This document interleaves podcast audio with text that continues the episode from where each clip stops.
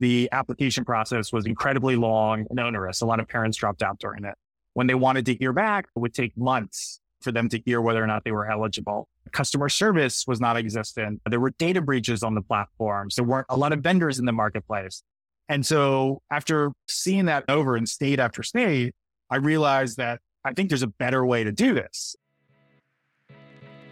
Welcome, friends, to another episode of Obviously the Future, the show that explores the massive trends that'll shape our world in conversation with the trailblazers, the nonconformists, and the hidden experts who are building tomorrow, today.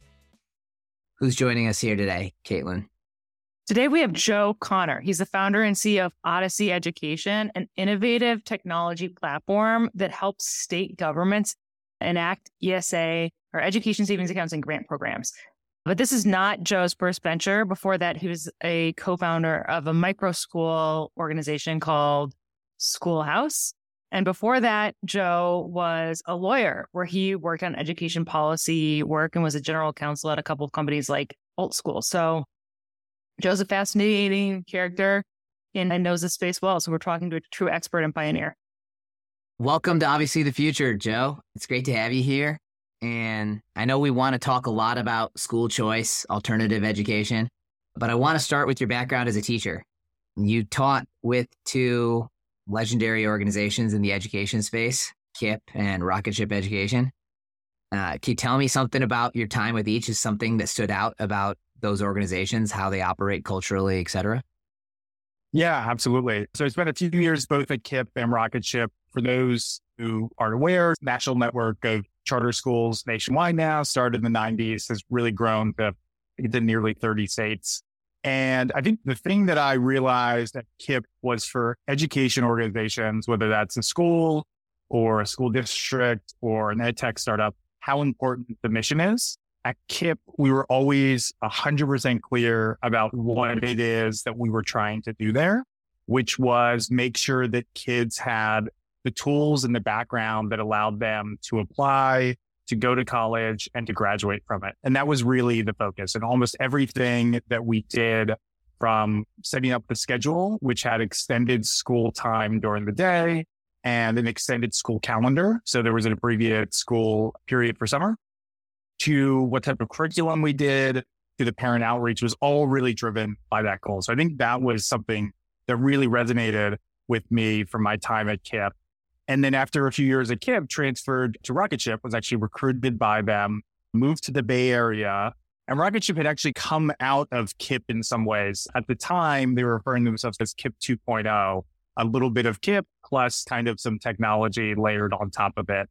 And I think the most important thing I realized from Rocketship was how important parental involvement is. So KIPP had kind of, I think, pioneered what some good teachers and school districts had figured out, which was that parental involvement is key. There's a lot of studies that back that up.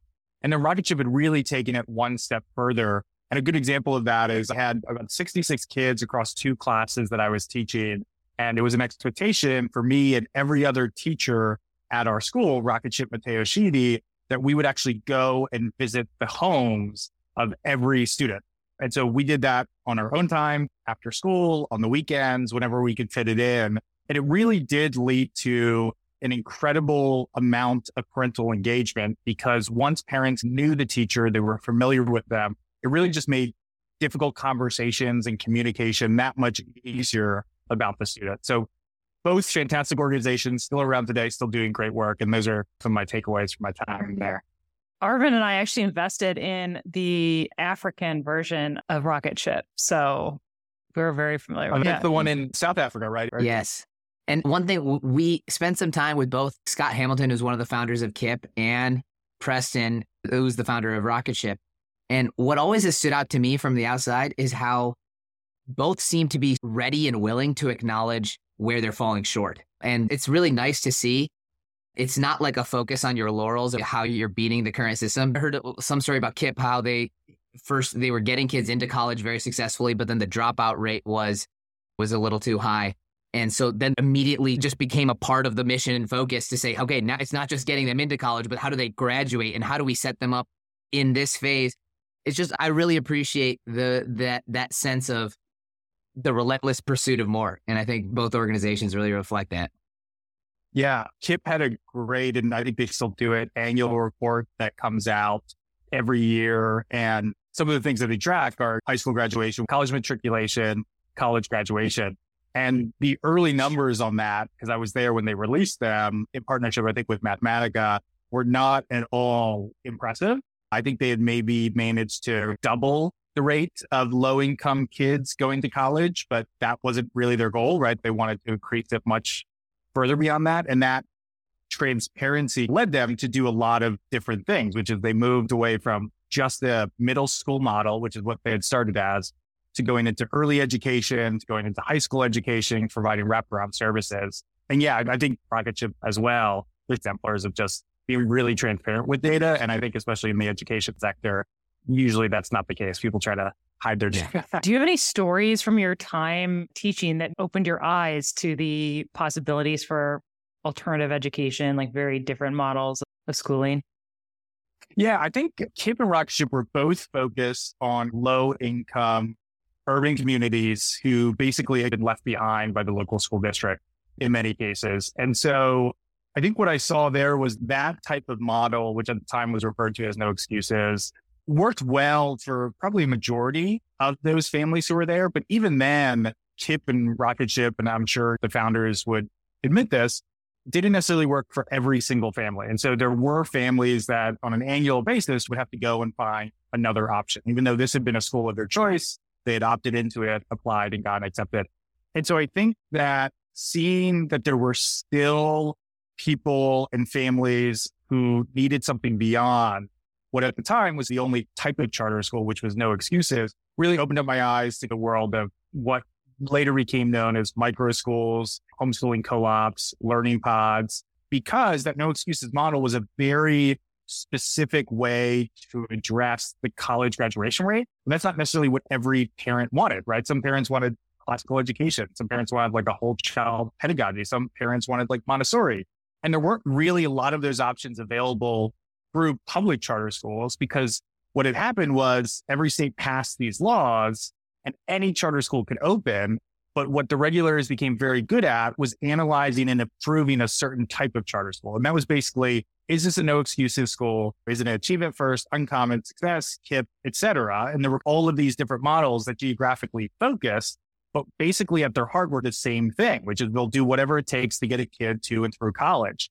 And then other alternatives, right? If you want to open up a classical one, you want to open Montessori, always had trouble both getting through the regulatory approval process, but also actually attracting funding because the KIPPs and the successes were well funded by prominent national philanthropic organizations. And those other ones fell by the wayside. And so one thing that I'm really excited about in our current work in the private school choice sector is that there have been, I think, just a huge variety and diversity of different options, right? You can see everything from private micro schools to Christian schools to Jewish schools, Islamic schools, Montessori, Reggio Emilia. There, there's this wide variety. And that's something that's very different than I think the time I spent in the charter sector. Yeah, it makes sense. There was one alternative, and now that has created demand for many alternatives to even that alternative. As I've made the argument that alternative education is going mainstream and deeply believe that the demand just keeps on going up. Do you have any stats or thoughts even about why now? Like, why is the demand from parents higher now than it's ever been? And what's the tipping point? Yeah, there's lots of stats I can provide. I think one of the most jarring is here in New York City, where I'm located. New York City DOE has lost roughly 12% of its school enrollment in the past five years. New York City's largest city in the country. It has the largest school system. And so that's 120,000 kids who have went elsewhere. And there has been some research done by Stanford University that found that 14% of the kids who left between 2019 and 2020, this is now nationwide, went to private schools. Um, another 26% switched to homeschooling. Homeschooling, if you look at a chart of it, is increasing year over year. And I think a lot of it goes to that the COVID situation prompted a lot of parents to rethink their children's education and explore different options. For a lot of parents, it was by necessity, right? Here in the Northeast, but out West, a lot of schools were closed no matter what. And so parents had to homeschool. They set up their own micro schools or learning pods.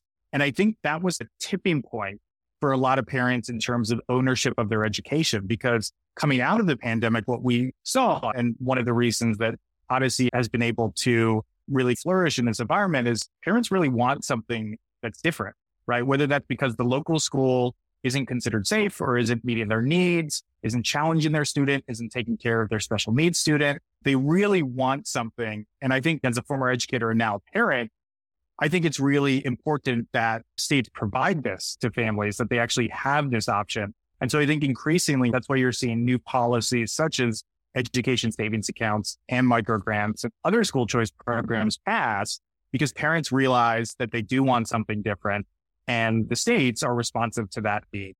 Can you help just explain for people who don't know, like what is Odyssey? What's the idea behind an ESA or micro grants? Why are they gaining momentum? So micro grants and ESAs are both forms of direct funding for parents for education. But good analogy is an ESA or education savings account is similar to a health savings account. So a lot of people are familiar with that. Instead of in a HSA where a parent is putting away money for medical supplies, an ESA is actually the state taking the funding that's intended for the student, giving it directly to the parent, and then the parent can spend it as they choose. Each state program is run separately and differently. So that means that what Arkansas does for a program is different than Iowa, but at a kind of broad level, what it means is a parent can spend money on a private school. They can go hire a tutor with it. They can take online classes. They can buy notebooks and pencils. The idea really is that it's this pool of funds earmarked for the parent on an annual basis that they can use to pay for their son or daughter's K through 12 education. And I think that's something that's really exciting. It is a fully wraparound pool of funds where it's not just going to pay for the tuition, but it's going to pay for any expenses outside of that. So if there's after school, if there's summer camp, if there are books that someone wants, all of that stuff can be paid for with the ESA, which makes it in many ways a very fungible pool of money. And for the first time is unlocking some of the state funding that in the US has so long always gone to district schools. And so it's a really powerful way for the first time ever for parents to actually take the funds that they're entitled to by being a resident of the state and pay for what it is that they want. And I think it's interesting kind of being on a side where we are running these programs that you actually are seeing kind of what parents are voting on by spending their money. And so things like obviously private school tuition are very popular. We also see lots of things for behavioral therapy services. Oftentimes, and I know this is a former educator, it's very hard in a public school district to get an IEP or some type of document to identify that your son or daughter has a learning disability. And so one thing that we often see is people who opt into the ESA, one of the first purchases is going to a behavioral therapist, going to a speech therapist, going to something like that to get that diagnosis that they've been on. And so anyway, this is a idea that predates the pandemic, but has been accelerated by it. Today, there's about 18 states that have some version of these programs, whether it's an education savings account or a microgrant. The programs are complex. It involves a state being able to be good at about six different things. They have to be good at marketing and outreach, reach out to parents, letting them that these programs exist. They have to be able to process applications. They have to be able to do identity verification to see who's eligible. They need to actually create the marketplace. They need to do mm. payment processing and they need to retain the data and have it in auditable form. And so what states have found is that they typically can't do all six of those. And so that's where Odyssey comes in. So we're a company that we contract with states and we run the program from beginning to end. And I think one of the biggest differentiators of Odyssey from other players in this space is that we provide software, but we also actually staff the programs. And so the cost to the state is literally just the cost that they pay to us. There's no other additional or hidden fees on that. And we make sure that we limit any costs that are passed along to parents. And so we really try to be great partners to the states when we're running these programs. So that's a quick overview of the sector, what Odyssey does. So how did you de- identify this as the pain point that you were positioned to solve?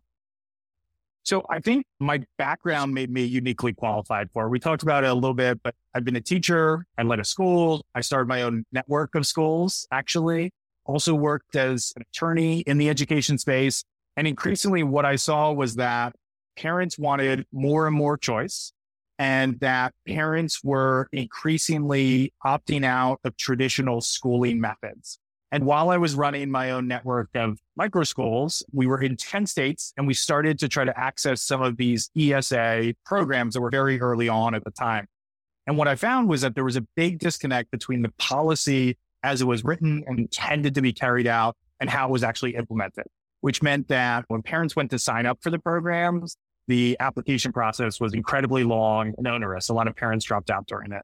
When they wanted to hear back, it would take months for them to hear whether or not they were eligible. Customer service was not existent. There were data breaches on the platforms. There weren't a lot of vendors in the marketplace.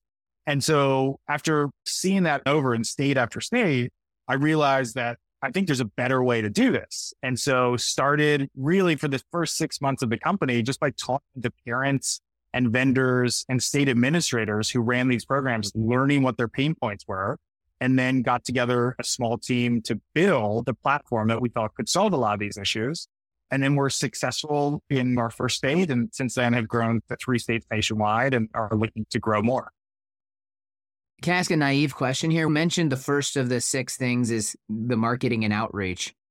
When the states pass this, why do they care? Are they agnostic? What is the state's incentive to drive parents to this as an option?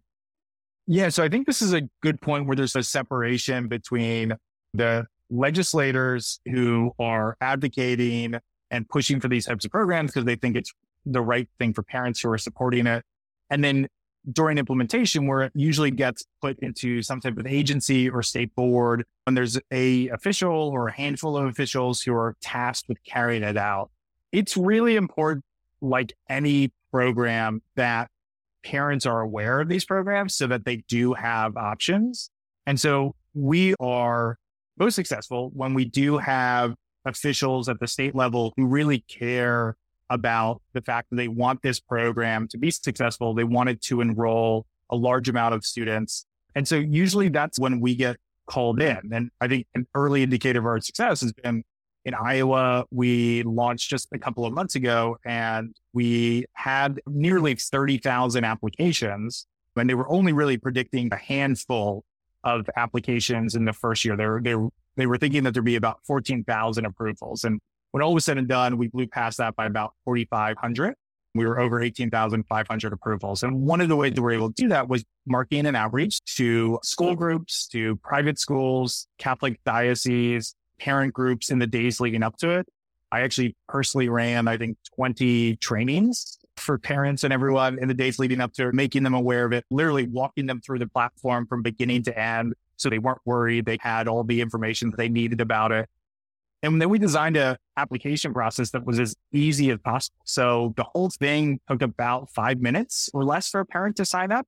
The standard for a lot of these programs is they put the burden on the parent to prove that they belong in the program. And we always flip that on its head, which is we think that basically every parent is eligible and all we need to do is prove it. So what happened is that parents are able to apply for the program, get approved. And then we actually did real time identity verification by utilizing access to a state database that we were able to gain in Iowa. And so what that meant was that instead of parents finding out in 30 to 60 days whether or not they had been approved, parents found out in less than one second typically. And so they were, as soon as they were able to submit the application, we were able to confirm whether or not they were a resident of that state and whether or not they met the income threshold that was relevant. And so that type of setup, which honestly in most other industries would be standard by now, really allowed us to grow the program pretty dramatically in the first year. And although I haven't confirmed this, I do believe it's probably the biggest ever first year launch of the program. Typically, it takes a program five to six years to get to those types of numbers. That's certainly what we saw in Arizona. So that's, I think, something that's really exciting. Yeah. I think that's amazing. And it's just, it makes such a difference to the public when instead of being like, oh yeah, use this platform and two weeks later you'll know whether you're approved. One second. That's that is unbelievable. Yeah. Yes. Absolutely. And we're excited for it to become the standard nationwide. But it's one of those things where we really think that there is a space in ESAs for kind of a tech first vendor like ourselves. And that's what we're going on. So we've built this incredible identity verification feature We also have a marketplace that has been built by people who have built well-known e-commerce platforms like Stitch Fix and Gilt. And so we really are trying to build a technology user experience that feels more what people are used to with Amazon and less like going to the DM. Yep. Wait, so let me ask you've mentioned a couple times the parent demand for choice. It, yeah. How does this cut along political lines? So is this a red or a blue issue, both from a legislative standpoint, but also from a parent standpoint? Yeah. So from a parent perspective, it surprises a lot of people that this is actually one of the few things that has bipartisan support. So independents, Republicans, and Democrats overwhelmingly support education savings accounts. Usually it's actually the top form of school choice that they support all over vouchers, over tax credit scholarships, over charter schools. And so it's a very popular form of school choice. Now, politically, where people are currently aligned, it typically is a Republican conservative issue. But I think that is beginning to change. One of the key things on this and why I'm optimistic, I, will give you kind of, I think, three reasons. The first is that historically, there's always been an appetite for school choice in the Democratic Party. Democrats for education reform and other prominent Democrats, including President Barack Obama, supported charter schools only 10, 15 years ago. Cory Booker was another prominent supporter of them. I think there's still an ability to be able to revive that coalition.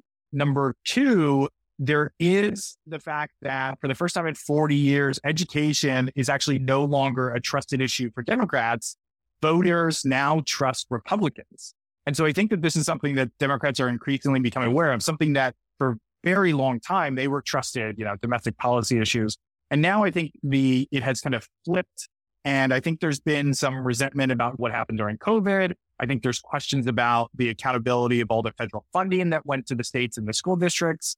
And so I think that there are some Democrats who are realizing that and reassessing their view on this. And then third, at the end of the day, it is a very politically popular program. And so even if there's a party that doesn't necessarily want to pass it, it's hard to really argue with poll after poll that comes out that does support that not only Republicans and independents like it, but that Democrats actually do like it. I was going to say, and it's just clear that uh, parents are voting with their feet as well and willing to change states and move districts. Uh, that's become such a, such an important issue. We talked about New York City DOE, right? Yeah. Whether or not they want to change or not, parents are already changing what they want to do with their kids. If you were to have to steel man the argument against education savings accounts, is there any principled stand about what the potential risks are or downsides? I think that, like a lot of new policies, there are unintended consequences of them. So I think that there's a reasonable question to be asked that as ESAs increase, what happens to students in public schools, right? If public schools are going to have to make cuts, the goal of ESAs is not necessarily to destroy public school districts. And I think any type of conversation about schools, including ESAs, needs to take into account that we need to support both school choice programs like ESAs as well as school districts. And I think that in a lot of places, as ESAs rise, that will be a perennial issue that comes up. I think Arizona and Florida have both shown they have two of the longest programs running in the country that there is room for both. And the really interesting thing I always try to remind people is that parents in those states aren't necessarily policy experts. So when they're picking a school, they're not saying, I want the ESA or I want the charter, I want the public district, I want the magnet. It's St. Albert's or I want Great Hearts. It's they're picking the school for the reasons the parents traditionally pick it, which is that there's something about the curriculum. They appreciate the teachers. It's a nearby local school. It's safe. And so in those places, there's actually a full market where parents regularly, sometimes on an annual basis, are switching schools, doing what's right for one kid, maybe what's different for the second kid. And I think that's really exciting. But I think that's an issue. And then I think there's a lot of issues that come along with historically the federal government with, especially with disabilities and low income students has played a role through the Title I programs as well as IDEA. And students who are going into education savings accounts won't necessarily have access to those. I actually think that the solution for that is an interesting policy, which would actually allow those funds to be fungible and actually also follow them to the school of their choice, whether that's a homeschool or a private school. Arvin and I, in our previous life, co wrote a paper with Ross uh, Lipstein, who was at Summit Schools for a long time, called Seeing Beyond the Mirage, which we use as this analogy to explain to education ministers that the mirage is my job is to run the public education system, when really they should believe that their job is to ensure that every child has access to a high quality of ed- mm. education. And if you can change from that sort of like input oriented mindset of just running the system to an outcome, you'd be able to see an oasis of blossoming schools and uh, kids having their needs met. I think your point about families that send different kids to different schools, maybe one goes to an art school, maybe the other is going to a athletic academy, is just a very clear example about how it's not so cut and dry, one size fits all anymore. Yeah. I mean, it's a really interesting approach even in states where EFSAs have passed, because historically the agencies and boards tasked with overseeing them are used to a highly centralized top down approach. And even in states where there's a lot of support for this, officials in the state government, as they get used to the idea that the parent actually gets to pick exactly where they go to school with their funds. And then they get to pick if they have money left over after they can go over here and they can buy behavioral therapy session. And so it, is actually an interesting thing where when these programs are passed, they're not turned on overnight. And there's certainly an implementation and an adjustment period for a lot of these programs. Yep. And speaking of the outcome or the results, what outcomes do you actually get for students? Are there efforts as people scatter around these various options from homeschooling to micro schools to behavioral therapy? How, what bang for your buck you're eventually getting? There it's still i'd say early days for a lot of these programs but for some private school choice programs there have been some studies done that do show demonstrated significant academic progress for students who opted into these programs. There's certainly i think a lot more that can be done in that area. And one of the benefits of having kind of the federal system we do is that each state gets to take their own approach to the esa some states that are mandating that there are either kind of standardized tests or some portfolio of work. I think that's probably a expanding area for this as we move through. Now there's 18 programs. We have about majority of those that are implemented and we'll start getting the results back in the next few years. I think there's a huge need for academics and think tanks to really dive into the results and see, hey, this was the policy and what are the intended outcomes. I can say like the stories that we hear every day in Iowa are incredible because these really are life changing programs. Someone from a, a, rural school in Iowa called me the other day to tell me there had been this local family who had called year after year to check on the local tuition at their Catholic school to see if they could afford it. And every year they were told what the price was and they couldn't afford it. And so they had to continue to go to a school that wasn't really meeting their needs. And this year, for the first time, when they found out that they were accepted, they called the school in tears because they were so happy and it really was giving them a choice where before they didn't have that. So I think that at the end of the day, a lot of the success of these programs will certainly be judged by academic proficiency and other markers. But I think it's also important just to remember that at the heart of it, there is a moral argument to be made that parents do have a right to educate their kids how they want and giving parents that choice and that power in the form of dollars is really powerful. Yeah. Speaking of morality, you're a platform kind of showing yeah. the options that people have available to them and as to how to use these funds. And if there's anything I've learned from big tech, it's the power of these platforms to subtly influence your decisions. How do you view your ethical obligation as a platform in terms of showing people the options, but also the little decisions you make about where one option is relative to another on the website or how things are positioned? What's the ethical framework that you use to guide your decisions there? Yeah. So first and foremost, the primary one is each state, usually at the Department of Education or Board of Education, actually sets these are the rules for the marketplace, right? And so the very first thing we do during implementation is we're essentially inserting those rules into our software platform and making sure that approved products and services show up and ineligible ones don't. So that's the first big, I think, constraint for the marketplace. After that, we're really focused on making sure that parents have as much information as possible to make a good decision. And so increasingly we have been adding to the information that parents have access to. Some of the feedback we got in our first state in Idaho was there was a preference to be able to shop at local Idaho small businesses. So one of the things that we actually added to Idaho specifically was essentially just like a little button that said, this is an Idahoan owned business. It was a little bit more work for us, but it was something that gave the parents more information. It was something that we had listened to with feedback.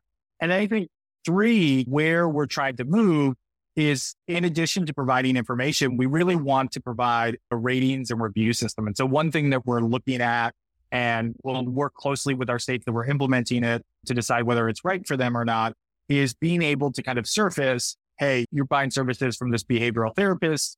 Someone bought last month from them. This is their rating and review. It's anonymized, obviously to protect PII, but I think we want to get to a place where we have a robust marketplace that not only has lots of options, but actually has lots of information for parents to make informed choices. Having been an ed tech founder twice now, one of the things that always, I think, still surprises me is how little information in education is consumed broadly across the internet um, in terms of what's the best programs. Oftentimes, when I ask people, "Hey, how'd you decide on that school? How'd you decide on that after school program?" it's usually my brother, my sister, my parents, right? People still rely on this group of friends and families and acquaintances drive their decisions often. And so one thing that we're really trying to do at Odyssey is to take all of that information that's usually siloed in text message groups or WhatsApp groups and actually share it across the platform. And this really came about obviously because in other sectors we have that, but parents have actually found their workarounds for a lack of information for ESAs. A great example is Arizona that has one of the longest running ESAs. There has been, since the program started, probably not enough information shared about all of the vendors in that state. And so one thing the parents have done is actually create their own Facebook groups and share information about, hey, you're looking for someone in South Phoenix, right? Here's a great tutor. You're looking for a music school in Scottsdale. Here's a great option for that. And so parents will regularly come, They'll post a question, someone will post a response, and that's how they're solving this current dearth of information. But that's honestly something that software is much better equipped to do. That's a highly manual, kind of highly chance driven process. And so what we want to do is essentially if someone's already posting about this was a great service or hey, be careful about this service. We want to actually get that into a ratings or review system. So that's something that our engineering team is looking at on their roadmap. Got it given your specific background working at No Excuses Charter Schools, being involved with micro schools, founding a micro school group, now with the bird's eye view for all these different options within alternative education, I think every parent listening, including myself, wants to know what do you think about what you're looking for? I know you have a young one now. You got time left yeah, to, to kind of figure out your options. What's top of mind for you in terms of what you'd like to get out of that educational experience? Yeah, I think there's kind of two lenses I approach it from. I think my own personal experience with education, I had great schools and great teachers that I was lucky enough to attend. My parents opted to put me into uh, Catholic school and elementary and middle school, and I had a great experience there. And then I went to an independent private school for high school in Philadelphia and really enjoyed both of those. And so I think that certainly influences it. And then I think on top of that, part of what I get to see every day is some of the coolest and newest ideas that are out there. And some aren't even new. They're just reiterations of that. Classical education is very popular again. So what I'm looking at is I think what a lot of people want, which is a community where parents and teachers work together that has a very clear ethos and mission. I really do think that there is something to the Montessori method at a young age. I have friends with a lot of the family team from Higher Ground Education, which is one of the largest Montessori networks in the world. And I think over the years, they've prevailed upon me that there's something there. So I really like that approach. But I think at its heart, a lot of it is figuring out what you think would do well for your son or daughter, and then trying to match it in some ways with what you value as a parent and as a family. And so it, it's hard to give always an equation for that, but that's what I approach it with, which is just what have I learned about and seen in kind of my professional career. And then personally, what do I think makes a really good education? And this is a question we ask everyone in a segment on the pod called Hot Takes. So this is called obviously the future. And we talk to visionaries like you who are not, not just describing future trends, but building it. What are some things that you see that are obviously the future that'll be dramatically different in the next decade that you think most people don't see? And yes, I think there's been a massive explosion in alternative education models that will continue to increase for the next five to 10 years. So I anticipate seeing increases in the new sector of micro schools and learning pods. I think charter schools and private schools will continue to increase. I think the second thing, and this is related to that, is that there will be massive decreases in enrollment for public schools. You're already seeing that almost every major urban school district right now is losing enrollment year over year.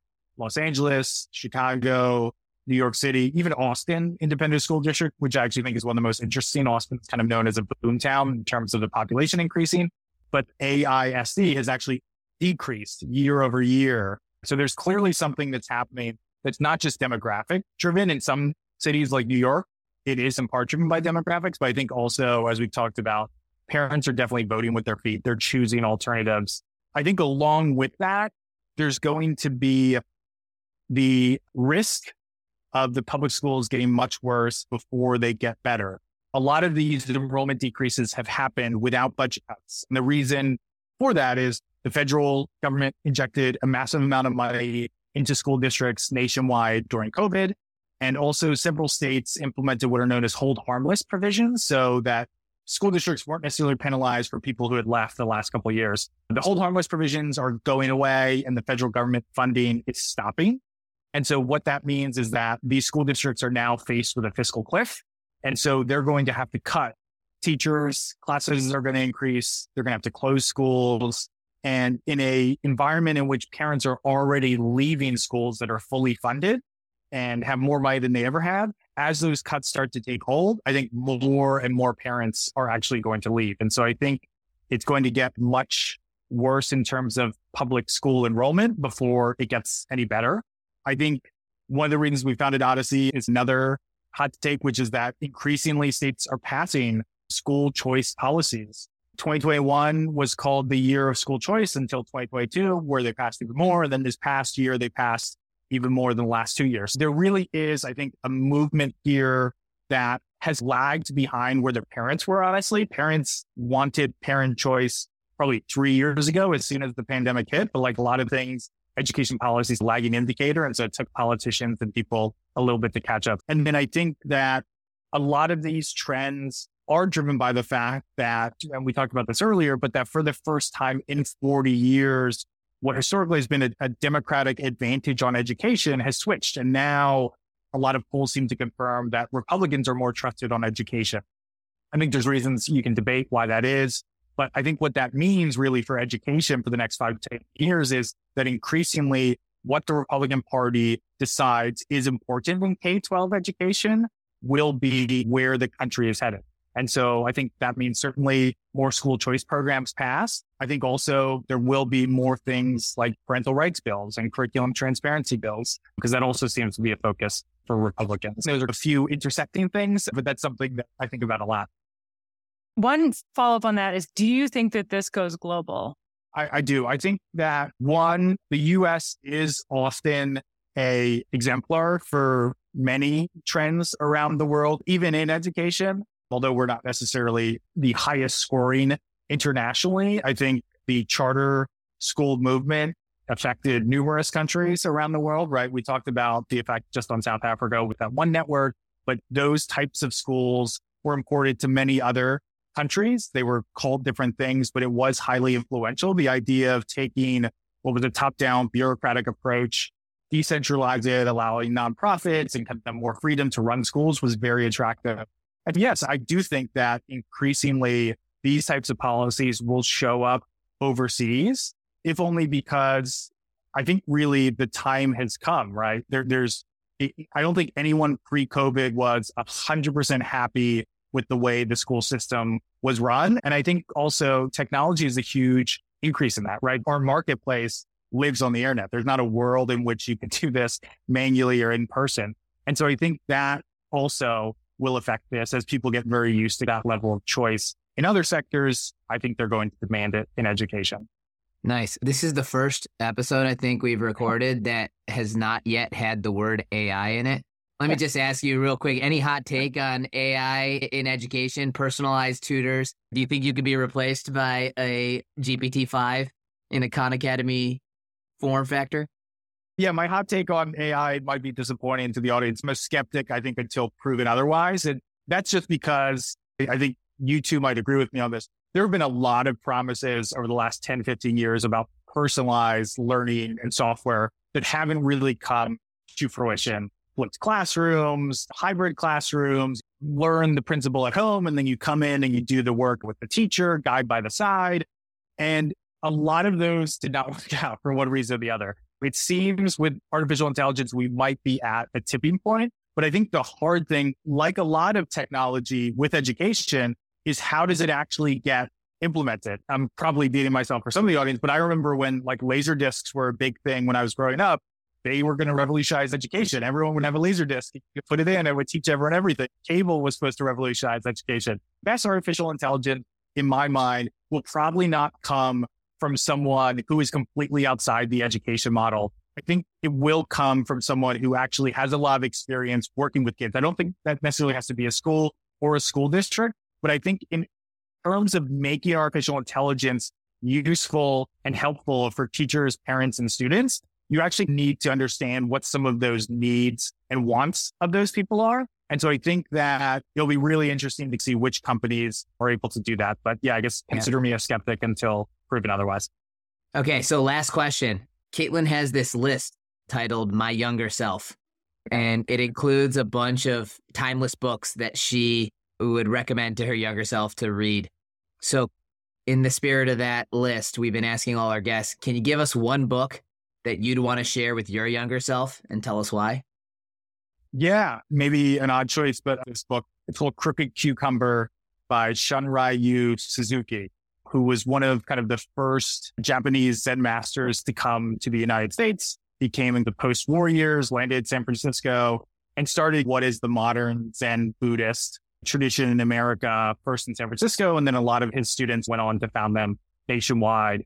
And I think the most interesting part of it for me has been as someone who was raised in a faith tradition completely different than that, how useful a lot of the book is just for daily living. There's this focus that he brings is honestly at odds with kind of Buddhism in Asia, but has this very American practical focus on really just focusing on your breath and meditation. And so it's just been this book that throughout my life, I've always been very interested because it was this small, uh, young Japanese Buddhist teacher who spoke almost no English who came to America and just had this kind of incredible effect by focusing on this one particular thing, which is that at the heart of Zen Buddhism was this idea of sitting, meditation, focusing on your breath, and just had this profound influence. And the book is very well written and it's very interesting and engaging. And it's a book that I read probably first when I was at college and probably wish I read when I was younger. Awesome. What a title, too Crooked Cucumber. Yeah, exactly. That literally just taken out of context, that could be a children's book. That could be all sorts of things. That could be in any category of the bookstore. Absolutely. Yeah. Anything you want to plug? Any place people can find you? On Twitter at Joseph J. Connor. And then feel free to check out our website, www.withodyssey.com. Awesome. Thank you so much for joining us, Joe. We really appreciated having you. Thanks for coming on.